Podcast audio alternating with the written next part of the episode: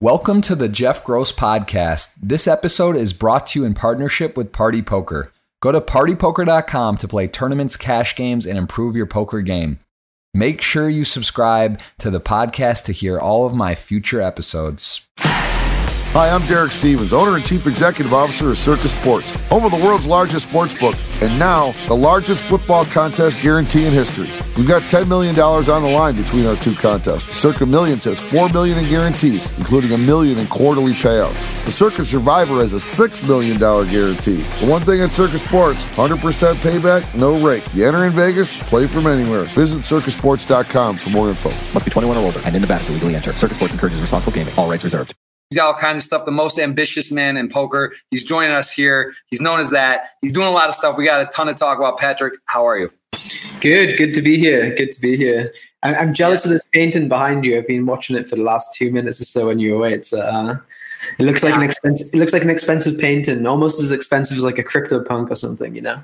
It could be. I, it's an Airbnb, so I can't confirm or deny. I don't know what's going on there, but um, this has just happened to be just kind of you know everything worked out right. This is the the spot where we're going live. We're, we're set up. It's a it's a pop up, and I'm glad we're here. I'm glad we're getting to talk because this is a crazy time for online poker. This is this is it, right? This is the epicenter. There's WCOOPs, there's WPT on Party Poker, there's stuff on GG. It's everything happening. How are you preparing for this as you meanwhile are in, I believe, Newcastle? You got a massive project with a brand new uh, football club. I don't know where to start. I'm going to let you take it where you want to go. Tell me first, I guess, let's talk about the upcoming poker schedule. And you've done this for many years. What does this time of year mean for you? So usually the usually it starts a little bit later. I think it's usually like September 10th ish. So like we're we're starting about a month early than normal. Usually this time of the year I would go on like a boot camp away with like uh, the BitB guys would go to Budapest usually for like a week and we'd do like seminars and study and be like a very like group effort. Like I would study one thing, someone would study something else, and we'd like present it together. So you learn maybe like if I work for one week, I'm going to learn like 50 weeks worth of stuff because 50 guys may present to each other. So it was always a very effective, like efficient way to work. Um, but this time, obviously with COVID and stuff, haven't gone on like a, a, a trip with friends to do something similar. So just being at home, kind of in my office here, just doing everything myself. So a little bit slower. So I had to work a little bit harder. Um, but we're starting three days and I feel uh, just about, just about ready, let's say. And, and Tell me a little bit about BitB for just so while we're there and you t- touch on that. So you were with BitB for many years and now you've moved, you're on a um, kind of, well, you're not doing this stuff with, with Run It Once. You got your specialized coaching program. Can you maybe talk a little bit about that transition, what BitB was for you and what now is going on with that? Yeah, so BitB was very much kind of my life. I probably spend like 10 hours a day on it every day, um, checking, rechecking meetings, this, that, the other. Um, so it was very, it took up basically my whole life from my 20s, from like, say, 22, 23 to like 30. Um, so it, it was my life. It engrossed everything. It meant I couldn't play as much poker. It meant I couldn't be involved in other projects like football, stuff like this. Um, and then I left BitB last February, let's say, last March. And then between March and for, for basically March and April, I think it was, I was just felt like kind of lost. You know, when you're used to doing something for like 10 hours a day and then like you stop doing it and you don't have something to do. So I was like, okay, um, let's do a poker course. And it's kind of the same amount of effort, the same amount of time, you know, like five to 10 hours a day. And for the, for the end of last year, um, let's say from like summer till the end of the year, like June until like January, I basically started to make a poker course. And it wasn't too different to what I was doing with BitB, like thinking about poker, running poker sims, putting everything in like a structured way. So it, was, it didn't really feel that different to me. Um, and then we launched this course on Run It Once, I guess, in February, let's say, and it's been about six months now. I could be completely off on the times by a month or so, but it's around about that time scale, yeah. Sweetie, please take him. Uh, sorry, I was my son. My son was supposed to be napping. He woke up. He's a little uh, fired up here. All right, so you got you got that transition, and how's that course been? How was that process when you said I'm going to make a poker course? Sounds like a good idea. It's a ton of work. I know you, you are sort of like very meticulous, and, and you put your heart and soul into what you're doing. So how, how would that process, how would you say that went in terms of like, what are you, how it turned out? Is it, was it harder, easier to make? Are you surprised by the a number of people that have come forward and in the feedback you're getting? Or was it sort of like, all right, this is, I really put a lot of time and effort in this and this is a, and you're, and you're just like, wow, this is how, what I thought it would be. How, how did that kind of, that whole process turn out for you in your opinion? Yeah. Sorry. I mean, I, I have a lot of people who message me like on Twitter or Instagram, where they're saying like recommend how to get better at poker. And I tell them basically like make your own poker calls. So basically what I did is I tried to cover the game from the very bottom to the very top. It's like all of pre-flop, all of post-flop, all of ICM, all of PSKOs, all of 10 big blinds, 20 big blinds, 30 big blinds, all the way up to 100 big blinds. So basically try to cover the whole game. So I basically solved or like ran the sims for every single thing within poker and then spoke out loud about the information which I was reading. Because sometimes if you look at something, you think you're learning, but if you don't speak out, out loud, you don't actually take in the information or you don't hear yourself correct yourself or realize flaws in yourself, etc. So making the poker course, I think improved my game a lot because I had to just I basically studied every single thing within poker. So what it what it kind of taught me was that if you want to give advice to someone about how to get good at poker, who's maybe like, let's say, a smaller mid stakes player, is literally just make a poker course. And even if it takes you one year or 15 months, whatever it may be, it's not going to be just a one month job. But after those 15 months, or even if it's two years, you should know every single thing about poker, at least to a, a decent a decent degree, you know. Um, and then you can watch back the videos of yourself and learn that way as well. So that's kind of what the main thing I took from it was I'm surprised about how much I improved as a player.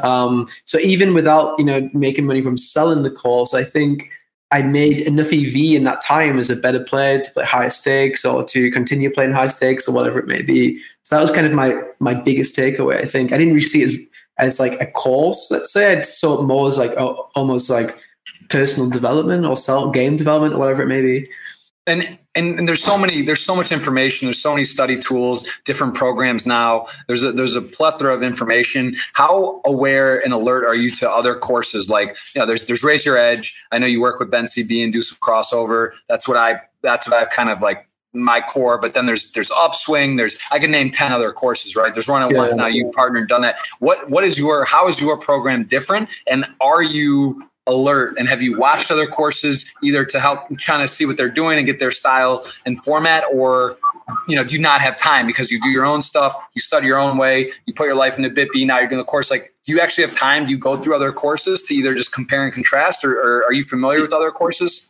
Yeah so I, I basically one of the reasons why I made the course was because I thought with I'm not going to say like individual ones or whatever, but I thought a lot of the courses were lacking in terms of like quantity. The quality was quite good from really good coaches, but they would maybe just it, it wasn't telling you kind of the whole thing. Let's say so, like maybe a course has like twenty videos or 30 videos. And if you want to learn everything about tournaments, it's so complex. You know, you have ICM, mixed stack sizes, deep stack, shallow stack. You have eight positions on the table. It's not like a heads up game. You know, there's so many different positions versus different positions. So I was like, I want to cover absolutely everything and put it all into one rather than have like I, I, could have made a course on basically playing ICM. I could have made a course on PSKOs. I could have made a course on pre-flop, a course on post-flop, and sell them all individually with like 30 videos in each, which is what most of the sites do. But how I wanted to differentiate was basically put, put them all together, but for the same price. So instead of selling five courses for a thousand dollars and uh, doing it that way, I thought I would sell just five courses all within one, if that makes sense. So like I had a heads up part of the course with Kevin Rabichow. So me and Kevin could have made a heads up course together and sold it for let's say five hundred dollars, whatever. Um, but instead we put it in the course. Uh, same with PSKOs, same with ICM, same with live plays. I think some of the other sites they have like a course and then they have a like a live plays which you can buy on top as like a second thing but i wanted to put it all into one. So i think that's the biggest thing which stands out. I think we have like 192 videos now and like 96 hours and i think the average for the other courses is like 30 videos in 12 hours or something along the lines of that so i think so but that's just how i see it. And and when you how often did you would you find yourself recording a video and have to start over? Be like, I didn't like it. How I mean, I know I, I, I don't want to say you're a perfectionist. I feel like you're someone that's really you know takes pride in your craft. how was that process and actually making it? Like, did it take you more or less time that when all now that the course is done, and I guess you can make updates. Is that right? Do you actually update material or add new material? I'm not sure. Some courses do that, but how, how would you say, like, the time wise, is it what you expected when you went into it, or was it more or less when it all came out? Yeah, so we had 160 videos initially, and I think we've added 32 since. Uh, so six months, 32. It's like adding like five videos a month. I'm going to continue doing that for a year or so. So it should probably end up being like 250 videos. So um, I would say each video I do probably an average of four times each, but not the full amount. I probably start the first 10 minutes and redo the first 10 minutes like two or three times, maybe four or five times. Um, it could just be the first whatever, but um, but yeah, like I said, it's you know, if you're studying, you also are going over something and over something again. So it doesn't really feel like, oh fuck, I have to do it again. It just feels like, okay, like I'm just gonna go over something again. So um so yeah. Very, very cool. Well, I do want to remind everyone who's watching live, this is going to be on all the audio outlets. We're also going to weigh a $109 WPT main of event phase three ticket, which is pretty cool because if you bag a stack in that, you get a shot into the 530. You take your stack, whatever you bag, and they actually get added blinds, right? The, the, the, the format rolls back, and then you get a shot where 20 guaranteed seats on a Sunday. You, you get into the 530, and then that gives you a seat potentially into the 5,300. I actually played one of those phases got in the 530, won it. And I don't know if you have you played in those, Patrick. Are you have you done any stuff? I don't. I don't play any any solids at all. Um, I don't play any solids at all. Well, um, that's good news. That's good news for our viewers because that means if you get it, if you do get the ticket, you have a better chance of winning because Patrick's not in. But it is good value. It is an opportunity to get in there, and it's a five thousand three hundred. It's fifty three hundred dollar entry WPT, five million guaranteed. I mean, this is one of the highlight events of the year. There's three starting days. It does kick off August 29th. The actual WPT series kicks off this weekend. I think today, technically Thursday, August 12th is the first of the 215, uh, 1 million. There's a lot of phases. What is your plan with the WPT with Party Poker? But also, of course, there's other events going on, right? There is a, there is other major series. How, how do you prepare for this type of uh, intensive month or so that's coming up? Yeah. So basically I will only play series events on other sites. So for example, GG I will play the World Series, but I won't play like daily tournaments. Uh, on PokerStars, I'll play WCOOP. I won't play daily tournaments. And then on Party, I'll play, play basically everything. So everything on the site, which is like 109 or higher. Um, that's what that that's kind of how I'll go into it. Um, so yeah, that's I'll play every single day um, from the 15th, which is Sunday, until the I guess three or four weeks, whenever everything finishes. Um, so yeah, I'll, I don't play like I don't play like the twenty dollar like mini openers or anything like that.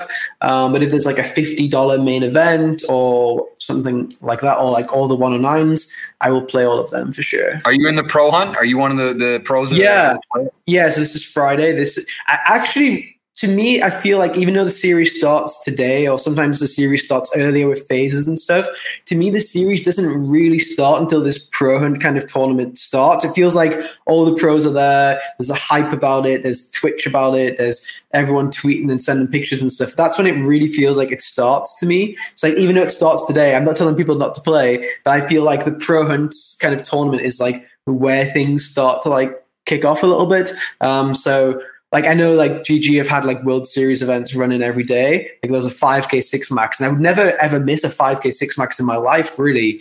But it doesn't really feel to me like this it's series time yet, so I just haven't been playing. Um, but after this pro hunt, I feel like that's when it'll like change a little bit psychologically, and I'll and then I will because it's like hype, you know, like people yeah. are talking about it. Maybe on Twitch, you know, you do an interview about it, whatever it may be. So yeah, I'm looking forward to that. Um, yeah, just just a little more context for those that this tournament that we're speaking on, Patrick's mentioning, this is a 30k guaranteed, $33 tournament, which is cool. Their party poker has a lot of that type of stuff, but this is where anyone that's a, a pro, there's some also friends of the stream that uh, of party poker that they're putting in, and if you knock them out, you get a 109 phase ticket, the one we're mentioning that gets you if you bag chips into the 530 that then you have a shot for the 5K, uh, you know, 20 guaranteed seats on a Sunday. So it's really cool because they're added that. And I think the winner of this tournament gets a $5,300 main event seat added as well. So this is definitely a, a cool event, really nice, nicely done. And as you said, sort of feels like the official start and, and it's something that people are excited about. And there'll be a lot of people streaming it as well. And as any other tournaments here, before we kind of segue, there's a lot to talk about. But uh, any of these events, are you playing PLO a lot these days? Are you going to play this 2K PLO? That was one that jumped out to me. I love PLO. Yeah, we'll definitely play anything, just like any format, which is actually has been spending most of my time in the last two or three months playing eight game. Um, I'm trying to learn eight game. Uh, so I've been playing a lot of PLO, um, mostly like 40 big blind PLO in eight game actually, which is actually perfect for a tournament. So um, actually really looking forward to playing all the PLO in uh, WPT.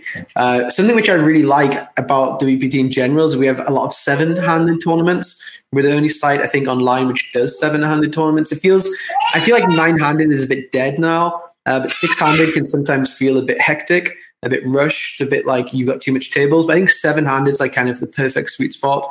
Um, sometimes you'll be down to six players on the table, but um, you're never playing like four or five handed really. So yeah, I really like the fact that there's a lot of seven handed tournaments and mixed max as well. And I just like that everything's different. It just like it feels exciting a little bit. It's like I basically play poker for these series times, basically May and August. Like this is when this is the whole reason why I'm a poker player for these series. So I get quite excited about them. To be fair, in a geeky mm-hmm. way.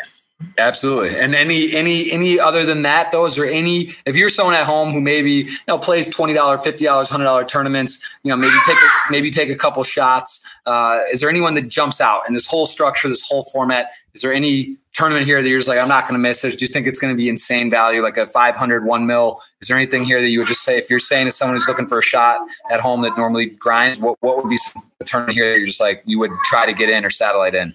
So I really enjoy Six Max uh, as a championship event. I think there's a micro Six Max. It's twenty dollars, hundred k guaranteed. I think. I think that. I think those tournaments are always. It's um, and also and there's also like a mixed max one as well. But I prefer short-handed play in general. So I think uh, for people who like to be aggressive and loose and splashy, I think the mixed max events and the six max events to me they are the most exciting. Other people who come from maybe like a casino background they prefer playing nine-handed or eight-handed or like kind of slower grind it out play a bit tighter. But i like action i like to gamble i like to you know run up big stacks play lots of hands. And i think a lot of amateurs do as well. So I can be doing it in a 2K, but one of the beautiful things about all these kind of series is you can be playing the exact same tournament as, as a $20 version, you know, which I think is is cool for sure. And you can also yeah. build your way up those things, right? Like one once upon a time I was playing the twenty dollar version and was really excited too, you know. And now the fact you can play the two fifteen or whatever it is, I think is quite nice. Yeah, that's uh it's true. And also there's the four dollar phase, right? The four you can play a four dollar into the twenty two, into the one oh nine, into the five thirty, into the into the uh the 5000 and i mean there's there's crazy stories i think charlotte it was she took like a hundred dollar uh, took it into a six hundred dollar score. She, just got into the hundred k from the from there. I remember that bubble where she was like short or kind of on it, and it was like a two hundred k min cash. She spun it up. I mean, one of the great stories. And this stuff happens. Like it's like you know, you, you, cash games are great online. There's a lot of different formats you can play, but really tournaments, it is some one of those things where that's fun to take a shot, fun to mix it up, and and you really can just have a couple days, a day or two put together of running good, playing well, and all of a sudden you got a shot for a big score. So I think that's pretty cool. Party's one of the the sites that gives you a really good opportunity to uh, to sort of parlay it and, and take shots. So uh, yeah. you know, best of luck to everyone out there. And uh, again, there's a lot of options, a lot of different high, medium, low options along the way, and uh, you might find yourself through a phase and a, a big buy-in and, and, having a shot. So um, definitely a lot of opportunity. Want to want to also ask about preparation. I know on the last time on the podcast we spoke about tables, preparation, and whatnot. You're kind of in the UK. It's an interesting. I got to a little taste of that. I don't play a ton in the UK, but the schedule's very late. Right, it starts at like six, seven o'clock uh, local, goes really late. How do you, you, you how do you prepare for that? In a way, I feel like there's pluses and minuses, right? It's kind of annoying to finish at three, four, five, six a.m. during some of these series or whatever, but it's also kind of nice to wake up, you know, get a workout, do your day, and get going. How do you actually like map out your schedule? Do you look across the sites, Party, GG, uh, Stars, whatever, and you like during a WCOOP time, WPT time? How do you actually like decide? Do you do you know in the day? Do you have it all mapped out? Here's the events I'm definitely playing. Here's where I'll play if stuff opens up. Like, how do you navigate, organize?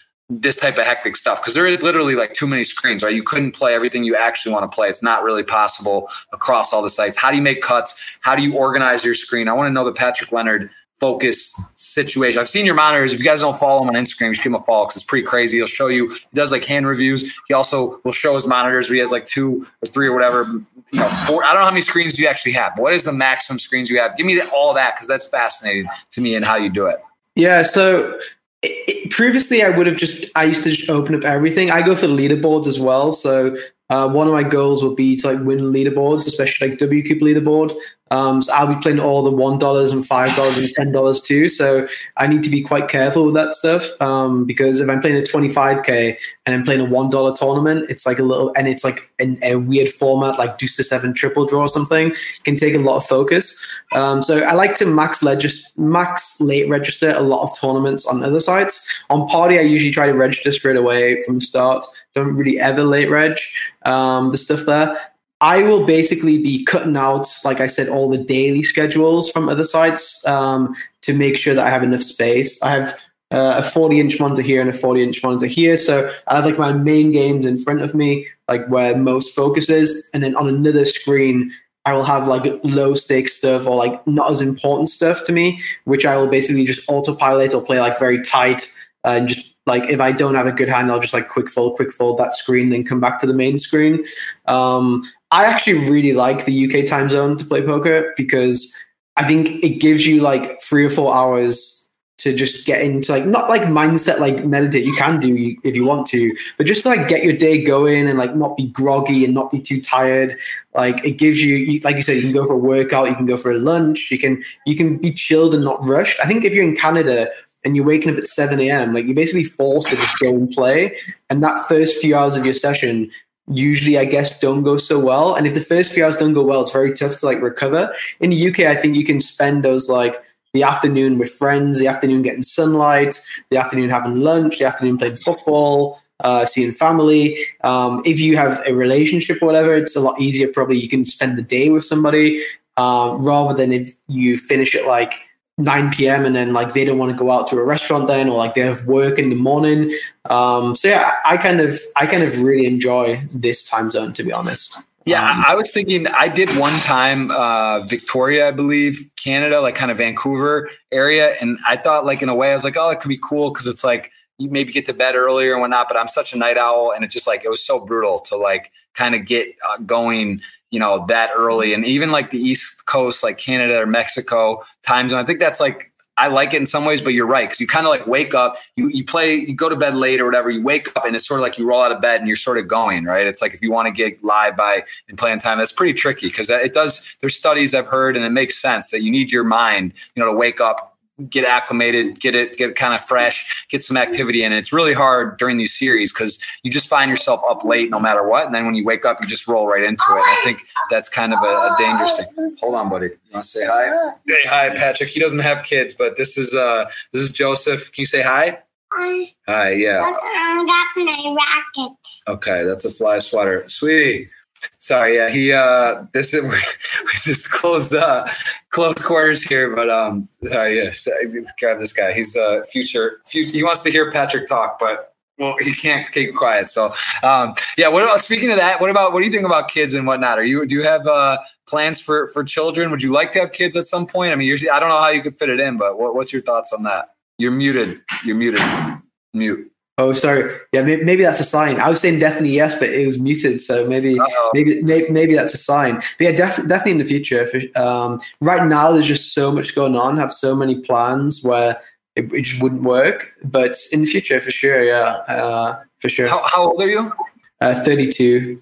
32, 32 yeah. yeah. You got you got plenty of time. There's never a good time to start, but it's yeah, uh, it's, yeah. it's it's definitely yeah for sure. That's good to hear. I, I hope you do, and it is definitely the best best thing in the world, but also um, yeah, cut down some of your your time pie chart on what you what you got going on. Um, yeah, what, one other thing about the time zones is I think if you're in Canada and you finish like 7 p.m. or let's say in Mexico, it's very easy to like uh, be distracted and like people go out for beers or people go out clubbing or whatever it may be. In the UK, you literally finish at 3 a.m. or 4 a.m. Like no one can convince you to go out.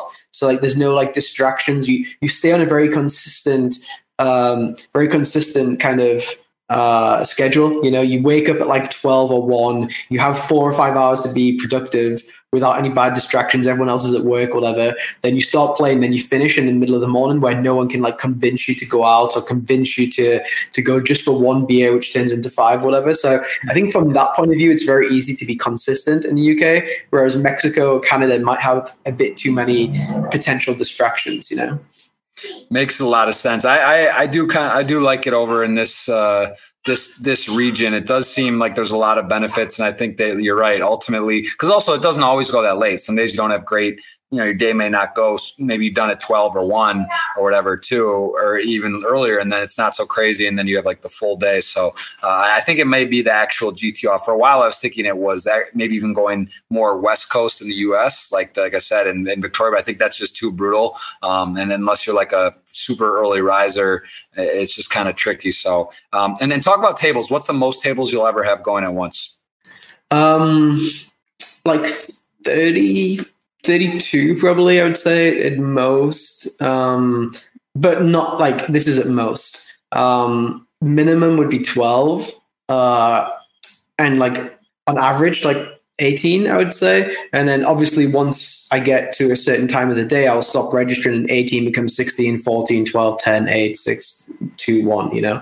So like i'm i have like uh I'm not like I've not been I've not been told by a doctor or whatever, but I feel like I have some some form of OCD where I just need to be having action, having stuff going. Like if I play one table, I think I don't play as well as if I have like six or eight tables where I don't know, my mind's just ticking, ticking over. That's just the way that I, I think I work. But when when you do it, that's pretty incredible. I mean, that's that's got to be the most that anyone I've ever heard. Uh, I think I've I tried like 24 once back playing like cash, like, and it was it was a mess and couldn't even keep up with it. This was like 10 years ago or something and uh, just not for me. And I've, I've actually talked about this. I, I, think this is like one of the more interesting things in poker for those that grind online because i think if you could find for yourself right it's like it's the same thing with a lot of stuff in life. Like you could recommend what's the what's the table like average what you should do, but it's very tricky, right? Are you playing six max? Are you playing eight or nine handed? Are you playing different games? Um, you know, are you using it on one site? Are you on five sites? How are you organizing it? There's a lot of factors that can come into play, and I just it's hard to say. I think for me personally, I think like four to six is a sweet spot.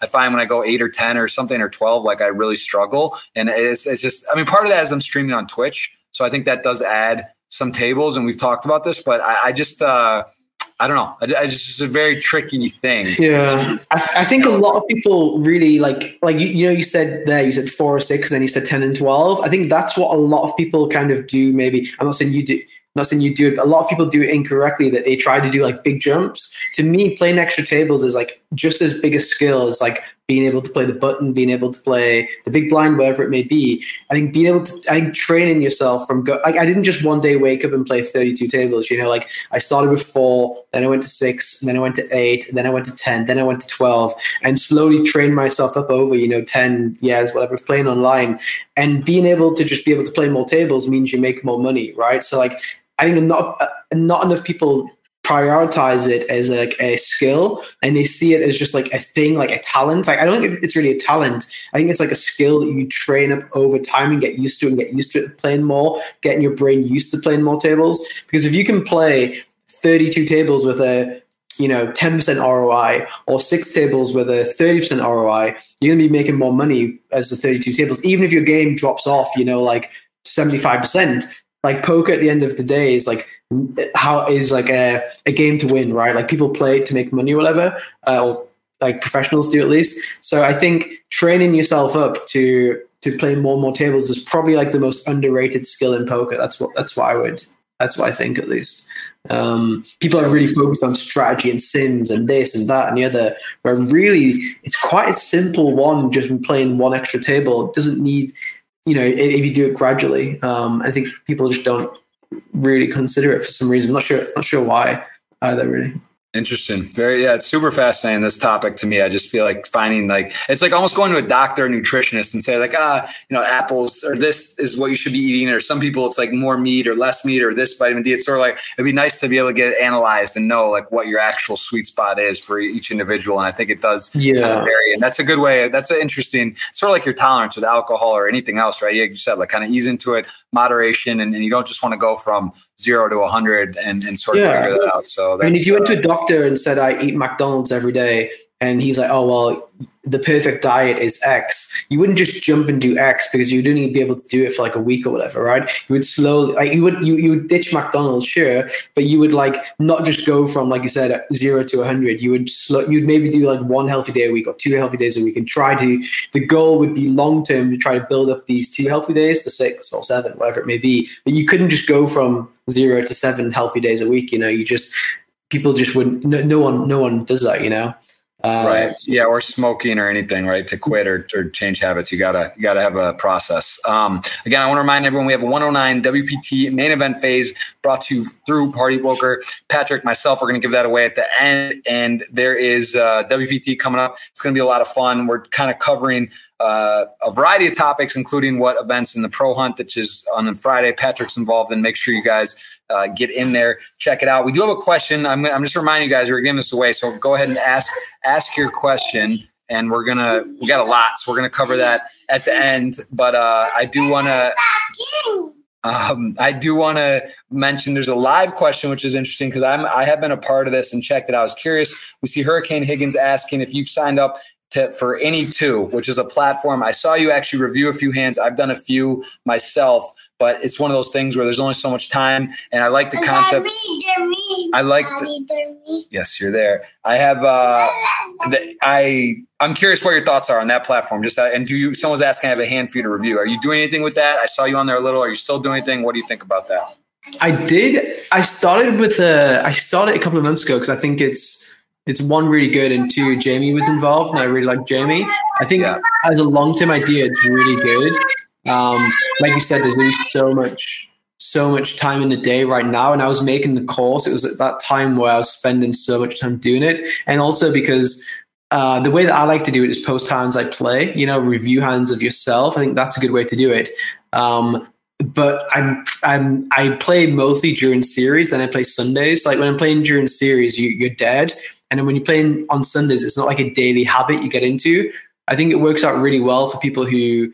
I think it's very well suited to people who play poker like five days a week, and it can be part of their process, their schedule, where they play, they finish, and then they analyze on any two. And I think that'll definitely work um, for lots of people. I think for me, right now, it doesn't work so well, and that's like a shame almost. Um, I think it's a shame, but I think it's really good, a really good platform, and it looks really good. And anything James is involved with will just be good, I think. So yeah, Yeah, I agree. I think it's I think it's cool. I think it's really nice. There's a couple cool products like that or similar features and functionality. I think that's really it's great to see that poker is having more of these options, more ways that you know for people to learn, to be visual, to find ways to interact, and, and it's kind of like a cameo for poker. So yeah, I, I, I uh, I've done a little bit with it.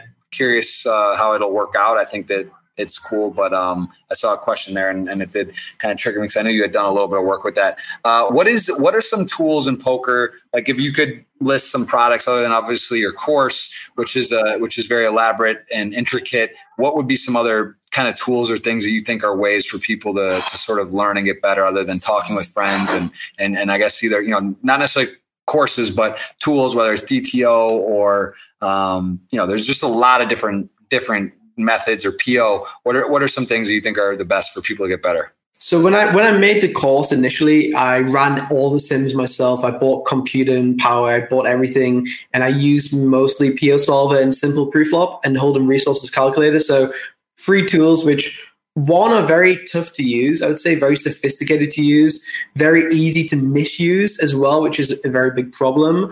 Um, two, you need a lot of computing power, either like an external server or this, that, or the other. Um, and yeah, free takes a lot of time. So like, let's say I let's say I want to analyze a hand I played using PioSolver. I have to have a good PC.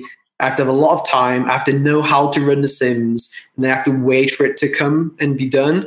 Um, so I spent all that time and all that resources and all the effort on that myself. But now I really like using something called Odin. It's what I've been using for like the last few weeks. Odin is essentially they have every single sim ran for like I, I, think 10 to 50 big blinds right now. So you can pl- just like, let's say you play a session. What I like to do is save every hand I don't know what to do. And I'm not very good at poker. So I usually have like 100 hands by the end of the session, which I'm unsure if I played it well or not. And I like to go over those 100 hands using Odin like during the week.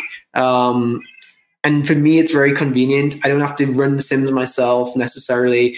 Uh, it's there for me. The interface is really nice. Um, is this sorry to interrupt you? Is this Rory or Fedor were involved with this? Who's the who's the ones behind this actual? Uh, Rory, yeah, Rory. Rory's the one who developed it. I think, yeah. Okay. Um, I think Fedor also is kind of similar to me in terms that uh, he's very busy with like other projects at the time. And I'm sure Fedor, like a few years ago, would have loved to like be on PSolve and run everything and go back and rerun things and really study hard like that. But probably Fedor is a very right now busy guy first of all, but Second of all, he really enjoys still learning about poker and studying poker and checking if he did he tried doing something cool which in his mind made sense and he just wants to check it out and i think odin's really good for that kind of thing so if you're the kind of person who wants to study 10 hours a day and run everything yourself i think PioSolver simple preflop is really good if you're the kind of person who wants to check if your play was good and like go deeper into some stuff uh, and have things immediately available to you. I think Odin is good for that. I think a lot of people fall into that second category, and a very select few fall into that first category. I think.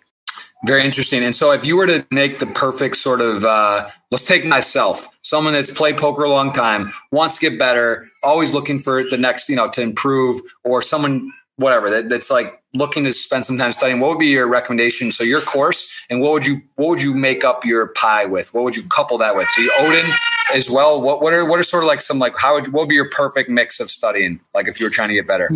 Yeah so basically odin's really good for me right now because i've i've done a lot of work already on PioSolver where I kind of understand why the solver's doing what it's doing, let's say. Um, like, let's say my dad tomorrow went to Odin and started using Odin and it says, okay, raise ace jack here or raise nine ten suited there.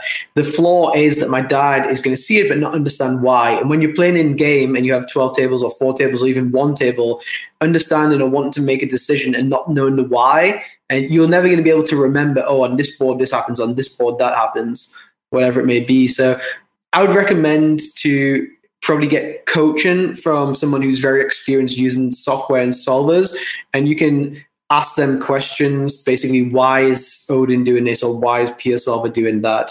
Um, so yeah that's what i would that's what i would recommend basically.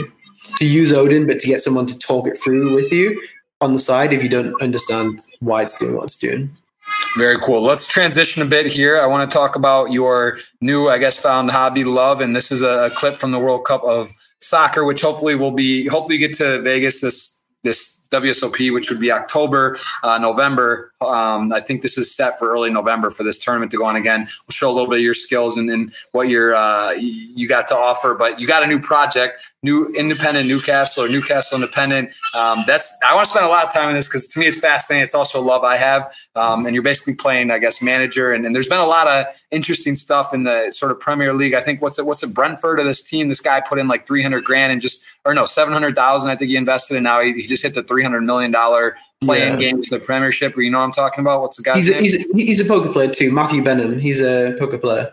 Okay, because um, I think yeah, from Tony Bloom or some school where he like learned or was partners and separated and had disagreements. Is that is that this guy? This guy, I forget his name, but yeah, he's got a background in sports gambling and in poker as well. So is this kind of the road you're going? Is this sort of what you vision? Something like this, spinning it up into like the Premier League, or where's the what's the what's the goal here? For, for sure, for sure, yeah. So we're currently um, we started the team one year ago. Um, we were in, I guess, 10 leagues below the Premiership, I guess. Uh, last year we won the league, we got promoted, so we're now nine leagues below the Premiership. Uh, we won all the cups, everything available to we won essentially. And now we're going to hopefully do the same again this year. We have a very similar kind of model to uh, to the Brentford model, but we're just like you know nine ten years behind let's say.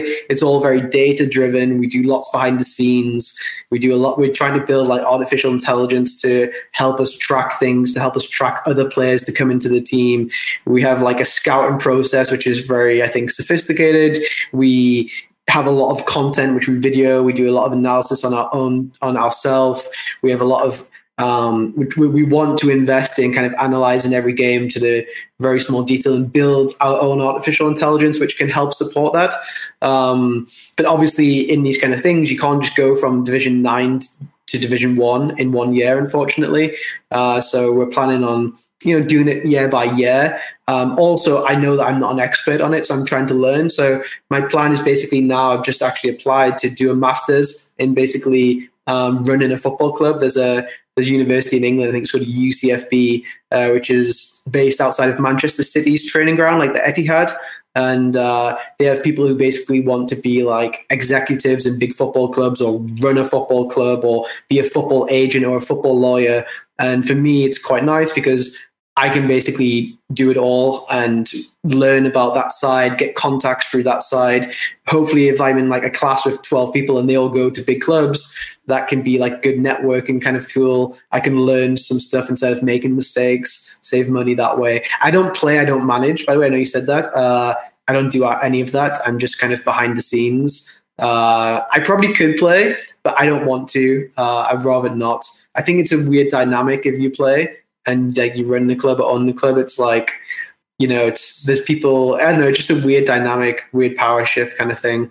So I would rather not do that. Um, what, yeah. is the age? What is the age group? Uh, give me walk me through the economics of stuff like this. Are these guys? How, what's the age range on this team? And are like, I guess it's so fascinating, right? Because the MLS in the US, which is what I'm more familiar with, and, sort of American soccer, you know, just so different. Also at the NBA, NFL, there's not like teams that come up or get relegated, and it's fascinating. It's beautiful how it all works and the systems. And I think they say it's the most expensive game in the world, right? To go from the premier or the championship to the premiership, like that playing game, it's worth like two or three hundred million dollars to get up, yeah. and it's crazy. Teams that bounce in and out, the economics of it, but you know, here when you said you're division eight or nine or 10, you're coming up, like, how does it actually work? Are these guys, what are, can you give me a little idea what these guys make? Like, are they, do they have other jobs? Are they in school? Like, are they, you know, what, what is the best player here? What, what can they make? And is their goal, like, to, to I mean, some of these guys, could they ever play in the premiership? Is that a possibility or is it not really um, like So it depends really. The way that, it's a weird one. So these these players don't get paid, they, but all the players could get paid. If that makes sense. So they in, in, England it's weird. Like you can get paid for like very low standards. So like the ninth tier, or like let's say the sixth tier in America, the seventh tier in America. No offense to Americans, but like the standard would be really low. But in England, basically, once you get to like the once you get to like even like the league above us, let's say, like you're almost like like not the league above us, but the one above that, you're basically like a semi-pro. Like like you basically have a job and you do this, and it's like half and half. And then once you go like a league above that, you're basically like full time. Um, it's not like super. It's not like a, a huge amount of money, but you know, like a good salary for like compared to maybe what they would be doing or whatever. Um, we have players who are like playing at that standard. We have a guy who played like uh, in the second division in America. What's it called? Not the MLS, the second division. It's the NPSL. Uh, I don't know. There's some. There's some league. USL. Mm, maybe it was the MLS MLS Division Two, whatever it was. He played for Sacramento, so like was there playing professionally. So we have players who've played professionally. We have our centre backs from Romania. He actually played for AC Milan with Ronaldinho and Kaká and all these players. And then he played. For, then when he got released from them, he started to play for like uh, teams around Europe and stuff like that. But we have players who basically have maybe fell out of love of football at like a higher level and now they are kind of buying into the project to build back up and we kind of try to build their love back for the game as well because they're surrounded by people in like a similar position who are also talented etc like i said we won basically every game last year. We got promoted. We won all the cups. We won everything there was to win. So we have like a very successful team who could all be playing a lot higher. It's almost unfair on a lot of the teams we play because um because essentially like we're winning a lot of games like 6 0 7 0 8 0 so it's like it's almost unfair on a lot of the teams in the same league because they don't really have a chance because there's players who should be a lot higher um, But yeah, so what, players, why is that though? What they're buying into the, the vision, like the future. Like why are they coming? yeah, they buy it? into the fu- they buy into the future. Um, they like to be around each other because they're all they're all you know good footballers. The management team we have is really good. Like we're all young, you know. Like I'm 32. The managers are 32 and 26. Like usually non-league teams, they're like 60 year old managers, 70 year old owners.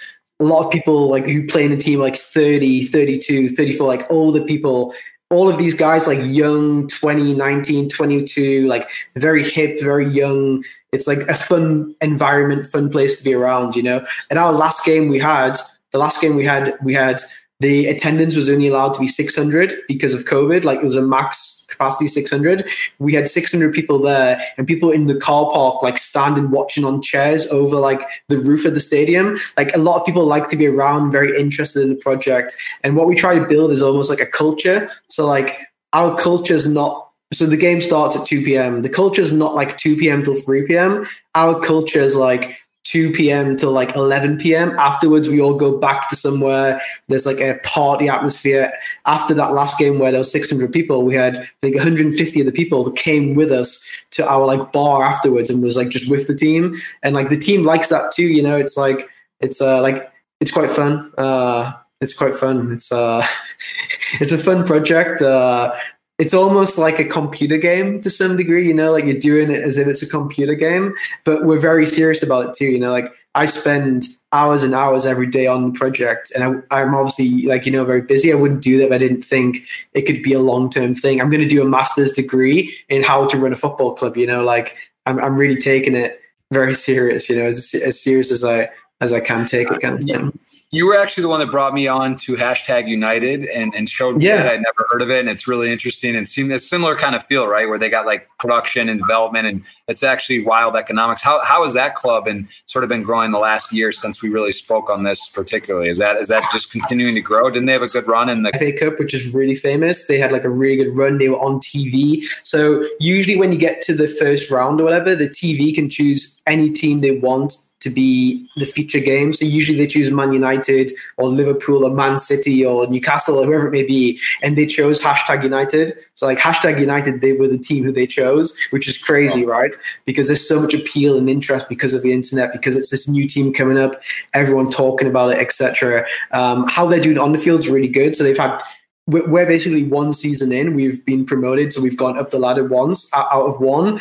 They've had three seasons and they've been promoted twice. So they're um, one season they didn't get promoted, I think because of COVID or whatever. I'm not sure what happened, um, but they keep getting promoted as well. But you know they have the infrastructure to be a Premier League team. It's just going to take the time, you know. And really? uh, Do you think they could be a Premier League team? Hashtag United. Oh yeah, absolutely, absolutely. Yeah, I mean, why not? You know, like, um, yeah, why not? They, they, they. I'm not. If, if you go to, um, if you type in hashtag United shirt, what they have is really interesting. You're gonna really like this. This is genius. This is the kind of thing which they do, which is going to separate them from like the competition. So do shirt, I guess hashtag United shirt. And then go to the store, I guess. Um, no, it's not these ones. Go down. Yeah, go to official store, and then you're going to see go down. So yeah, so just click on the home kit or the away kit, either one.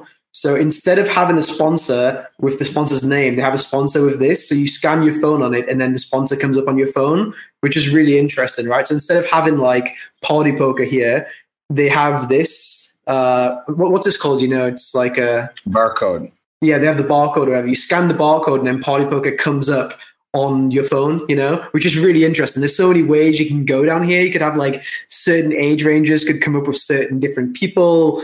Certain part you could change your sponsor every game, and you could be oh, who's the sponsor this week? There's so much you can do with it, you know. It's like they're really bringing the internet. Wow, I've never seen this. Is there? Is this? Uh, could a could a major club do this, or does anyone They else do this? They- I- I've never seen it either until hashtag did it. Like it's crazy to even think about doing this. It's like we're speaking about it now because it's interesting. You know, like there's so many ways you can go around this. You know, like let's say Roma did it. Why not? You know, like why have something here? Because this you can scan on your phone watching TV. You know, you can still scan the sh- shirt, or you can scan it here, whatever it may be.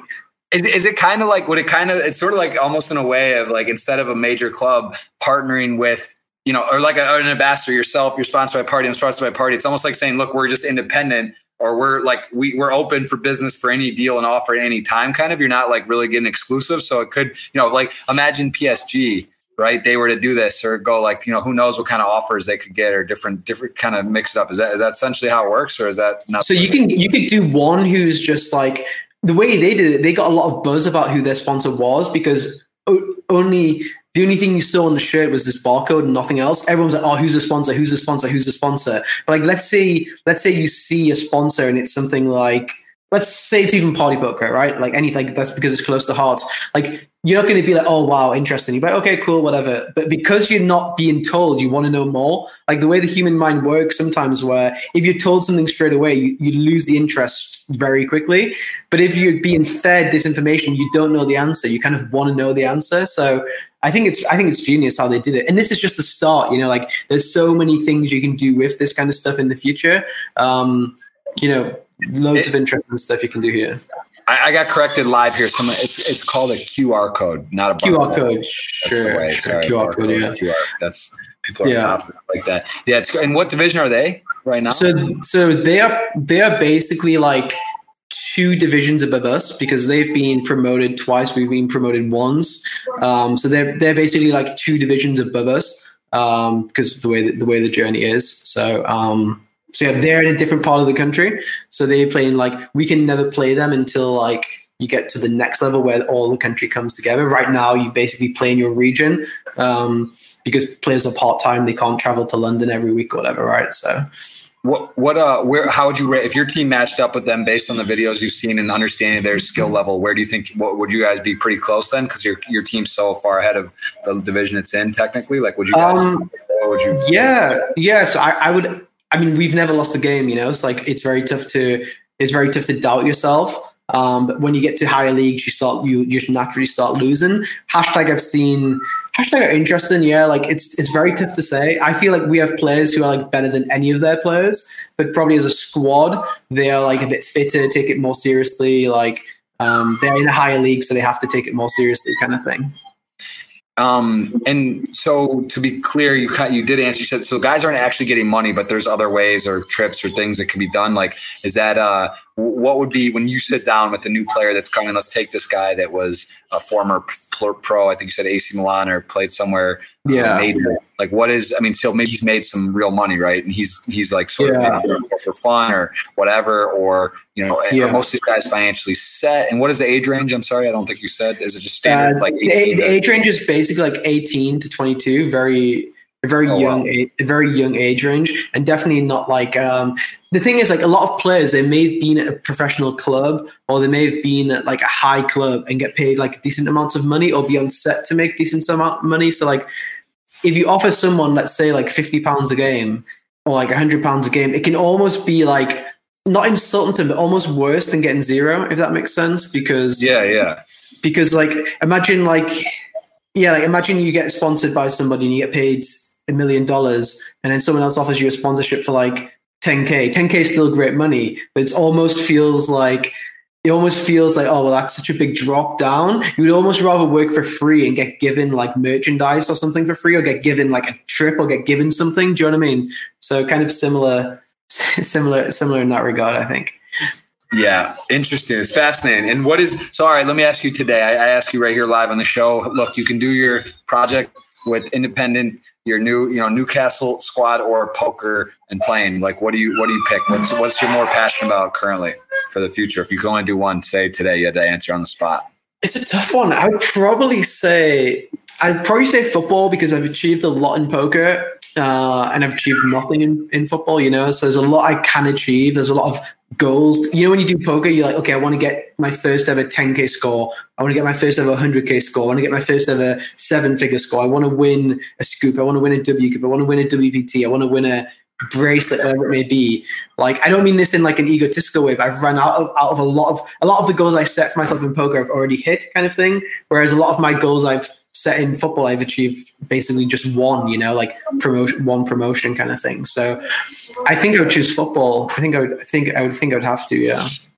And live and online, do you have any new uh, with COVID? I mean, WSOP coming up. I think you know Party's got the event right, the 16th of September to the 23rd, the 27th in Cyprus. Will you be going to that or the WSOP or anything planned for live poker? Is a little tricky with COVID and the rules and, and whatnot right now so I've always wanted to go to Cyprus to this Merit place to play a series like that. I've, that's been what, a place I've always really naturally wanted to go to. Like Party Poker know that I don't go places which I don't want to go to. Like that was very clear when I first set the thing. Like let's say I just don't want to go to Sochi, I'm just not going to be the guy who goes to Sochi, even though Sochi is a place I would like to go to. But I just mean if I didn't want to go to Sochi, I just wouldn't go. But with Cyprus, I'm actually really excited to go if it's possible to go. You know, good good hotel, good weather, you know, good games. Like you can play online, like close to there kind of thing. So to me, it's like the perfect spot. I was always telling Rob and the guys, let's get a stop in uh, Cyprus because I've really always wanted to go there. So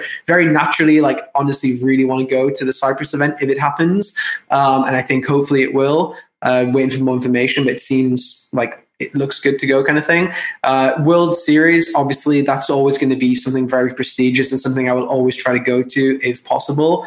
Um, in terms of poker goals, like um, I think I've got like 16.5 million in cashes. I would really like to get to like 25 million. I feel like 25 million is like a nice, like round kind of good mark, kind of shows a lot of longevity. I think success in me in poker is not winning one bracelet or winning 100k score like to me, success in poker is like longevity, being around for a long time, staying in the game, staying profitable. Like longevity to me, like it will be in football, winning one season last year means nothing to me. If we if the team is still here in 20 years and we have some longevity, that's going to be success to me. That's how I will determine success. Not necessarily which league we get to, but longevity. Uh, so like longevity to me is everything. So my goal in poker isn't necessarily to win a bracelet. It's more about longevity, really.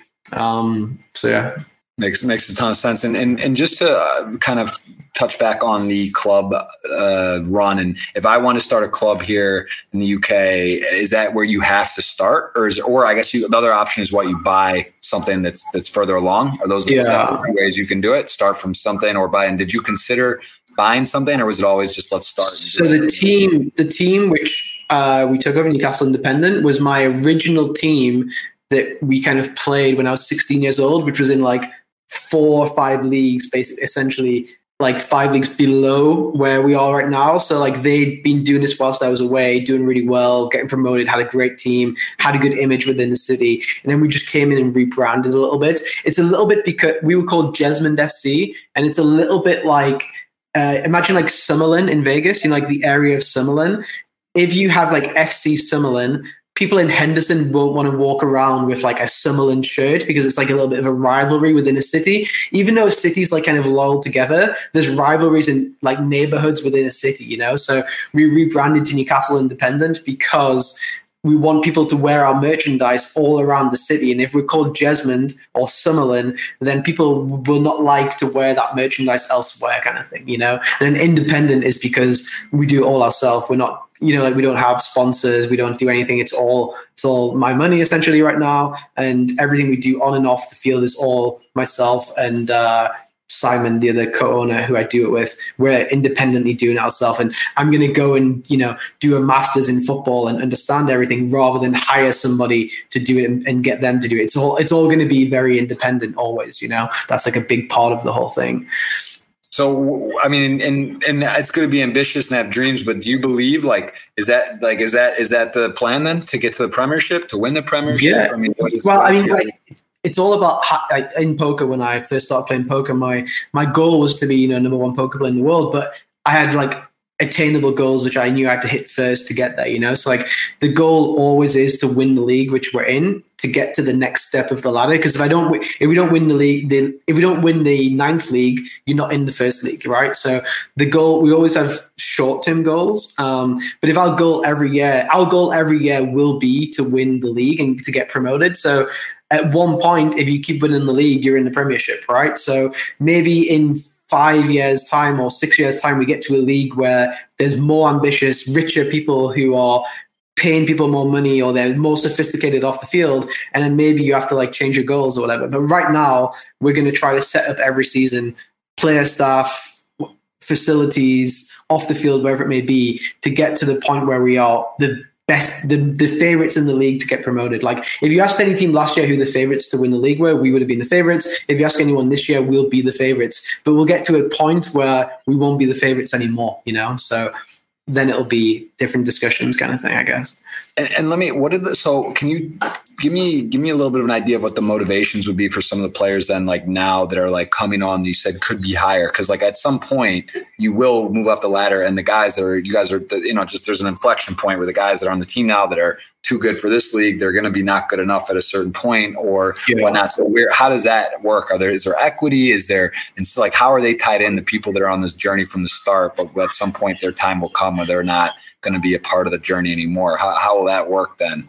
Um, so we look after our players a lot. So like it's, um, it's very normal in like UK kind of football to kind of uh, like non-league football to players get their own sponsors almost. So like every player is like in most leagues, every player is like sponsored by somebody. So like let's say a, let's say a, t- a, a player scores a goal for a team in like a league four leagues higher than ours. On Twitter, it'll be like Patrick Leonard scored a goal and he's sponsored by XYZ, you know, Party Poker, whatever it may be. We kind of don't, we, we basically do everything for the players, you know, so we do, they don't have to they don't have to do the things they don't want to do. We look after them like off the field. We, you know, like we we we buy like we make them just feel like it's a nice place to be around and like it's not really work. It's it's fun. You know, it's like a it's like a hobby. It's fun what they do and they enjoy it. We try to make an environment and a culture where they enjoy it. You know, like like I said, we try to make the off the field just as important as the on the field. So when the game finishes, for most teams, they'll go home to their families our team go out together as friends, you know. So like they want to kind of be in and around with their friends. Like that's that's kind of what we do, I guess. Whereas the teams who just have teams who play for them for the money, they just have eleven players who are not really friends. They get their money, they go home, you know, and then eventually they just get bored of that, you know, like the money's not that big or whatever. For our team, it's like it's their culture. They look forward to Saturday afternoons being with their friends, winning with their friends, like smiling, having fun, you know, like just kind of that's what we try to create at least. or the goal is to create. For sure. And sorry, I'm jumping around a bit, but you said you you did become the number one poker player ranked in the world on PocketFives. You actually made a prop bet with a group of players that that you would be the top ranked player. Could you talk a little bit about what motivation that provided for you and how much you think that played a part in you actually getting that, and also what that prop bet looked like in terms of monetary? What did you have to lay or, or bet, or how did that sort of shape up? So BitB, the name of BitB comes from a blog I made. I made a blog called Best in the Business, um, and I was playing, I think, two dollar heads up sit and goes at the time, and I was like, right now I'm playing the low stakes, but one day I'll be the number one ranked poker player in the world. Like that was all. I always like kind of said that as an intention and like said it out loud a lot. And the name of the blog was Best in the Business, but it was quite. I was being like ironic towards myself because I knew that I had like a fifty dollar bankroll. I didn't mean I was the best in the world, but I just meant every day I'm gonna, every day I'm gonna study, every day I'm gonna work, and one day I'll be ranked number one. So um, I would blog every day like what I was studying. Like if I was playing like 10 NL or 25 NL, I'd post like hands I played. And then for years and years and years, I did this, I think from 18 years old to like 23, I guess. And then I got to being, you know, number 100 in the world on PocketFives and I was like, oh, there's like a realistic chance I could actually do this, you know, like now, which is quite crazy because I was playing two dollars or whatever. And then someone was like, oh, there's no chance you'll do it. And I was like, oh well, let's just bet against it because I'd gotten that far, you know, being like, let's say number five million in the world to be number 100. I, I could kind of see it in front of myself. So I didn't need to bet a lot of money for the motivation. The motivation was the five or six years, everyone always telling me you'll never be good or you'll never get there or you're capped at this or you're capped at that. That was kind of the motivation rather than the money. I think we bet like less than ten thousand dollars. I think like it was it wasn't a big bet or anything like this. It was quite small. It was more about my ego. Like I was young, you know, telling I, I thought I was very good. I actually wasn't very good. I was I thought I was very good, and I didn't like that people doubted me or whatever, you know. So I just wanted to show them, and also, you know, like show your parents show girls, show everything. Like everyone who doubts you, like You know, if you had a girlfriend and she's she thinks that, oh, why are you not going out on Saturday night with me? And oh, I'm wait, I'm preparing for Sunday. You know, and for them not to believe in the process or to like roll their eyes or think you're a DJ or whatever it may be, to be able to kind of show them, okay, I actually was doing the right thing all along, you know, to tell your parents that you left a, a, good job to do poker and they doubted you, like to kind of prove to people, I think that was always the motivation for me. It was never, it was never really the money ever really. Um, and I guess that's my ego. Like, oh, it was my ego because now I don't really care. But at the time it was like 100% my motivation, I think. And in this course we did flash, let me just put it back uh, over here. So here, this course, pads on pads. Can you explain? Also, what what does your your your screen name mean? Where what is that? Uh, what's your screen name represent? Uh, pads. So I, am uh, I used to be called like my nick, nickname was like Paddy. Uh, that was like my name at school, and then like pads just comes from there. Um, and then pads on pads is perfecting analysis, decisions, and strategy. So it's like, um, oh, you can see all the stuff here exactly. Um, so, so if you just scroll, if you keep scrolling, you just this is just all for post flops. You can see there's just so much content there. It goes, it, go, it literally goes on not forever, but there's there's there's literally you know 200 videos. So um, I like to be able to show people what's available because I think every course I've ever bought, you don't see all the videos which are actually available. You just hear like there's this, there's that, or the other.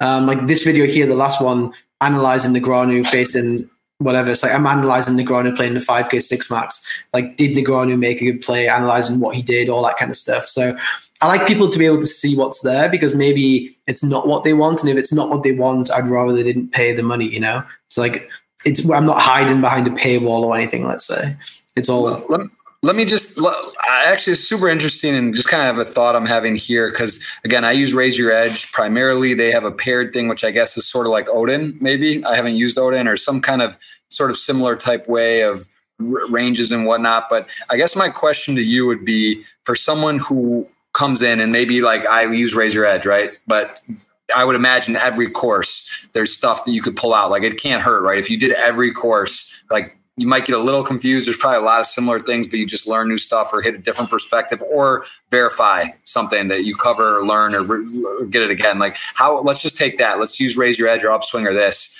These, these ones, how, how similar are they? Are there courses that do stuff you think wrong? You don't have to single out who or what. Um, what would you say would be the biggest like differentiating factor? Someone right now watching sees this and they're like, you know what? I'm looking for a course. I want to spend around a grand on one of these programs. Why would yours be better? And what do some other courses maybe um, do you think they don't do right? And again, you don't have to specify what, but like, give me give me a little bit of breakdown and why people should maybe choose yours and why you do it better or differently. Yeah, I mean, I think first, I think first of all, um, I've been I've been coaching and teaching in BitB like every day for like six or seven years. So I'm quite used to knowing like what people want to see and don't want to see, and kind of the ways people want to be taught and don't want to be taught because uh, of so many so much like one-on-one kind of feedback. Um, secondly of all, I think just I add so much new stuff. So if you go to like off the tables, um, uh, just scroll down, down, down, uh, down a bit more. Yeah, this here, it's like if you go off table and then just down, you'll see like this is like like Odin just come out a month ago or like a, a couple of weeks ago. Just go to the bottom of it, this page. Um, it's like Odin just come out two weeks ago. I like make sure straight away that everyone in the course has information to new things. So Odin comes out, I show people how to use it. Simple preflop comes out, I show people how to use it. All that kind of stuff. Um, so if things change in like two months or three months or new things come out or new information comes out, I won't make like another course about it. I will basically just like add it to this course as I keep doing. This was literally like a week ago. Um, so there will be new software come out in poker. I love poker software. I will always make sure that people see good stuff. Um, I play live. I play very often. Um, I record all my deep runs. Uh, I won two scoops this year. Um, I record all the the runs. I, I analyze them, etc., etc. So I think it's very up to date. Um, I don't necessarily think I'm better than other people or I'm better coach than other people or whatever. I think the quantity and the keeping up to date should hopefully be unique. But again, I would always say um, to me, people should get coached from people they like to listen to. And I think always watch people's YouTube videos, watch people's interviews. If you start getting annoyed about how someone talks or about you don't enjoy their voice. Literally, to me, that's a huge thing.